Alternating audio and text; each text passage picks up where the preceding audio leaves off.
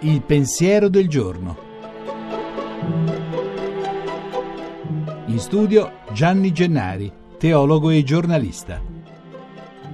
Oggi nelle chiese si sente Gesù che racconta la vicenda di due uomini, uno ricco sfondato che ostenta la sua fortuna seduto a tavola con gli amici, e un miserabile che ostenta anche lui, ma solo la sua fame e le sue piaghe. Desidererebbe sfamarsi anche con quello che cade dalla tavola del riccone, e quanto alle piaghe ha solo qualche cane che gliele lecca, come per pietà. Il ricco resta anonimo e per lui nei secoli si è inventato un nome, Epulone, mentre il povero si chiama Lazzaro. Ricchezza e avidità senza scrupoli, fame, miseria e sofferenza senza limiti. Gesù dice che alla fine poiché per tutti arriva una fine, Lazzaro sarà consolato, ma Epulone finirà nell'infelicità peggiore di ogni miseria. Parabola di cose antiche? Forse se apriamo occhi e orecchie sentiamo che oggi qualche miliardo di Lazzari spera di sfamarsi con quello che avanza a una minoranza di Epuloni e bussano alla loro porta per invocare pane, acqua e accoglienza.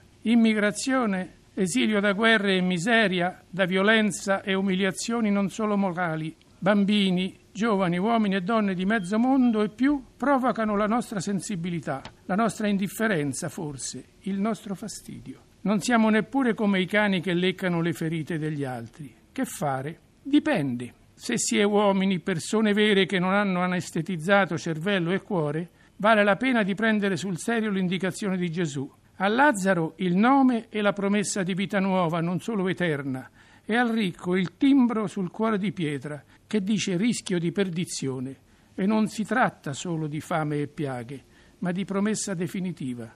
Buona domenica comunque. La trasmissione si può riascoltare e scaricare in podcast dal sito pensierodelgiorno.rai.it.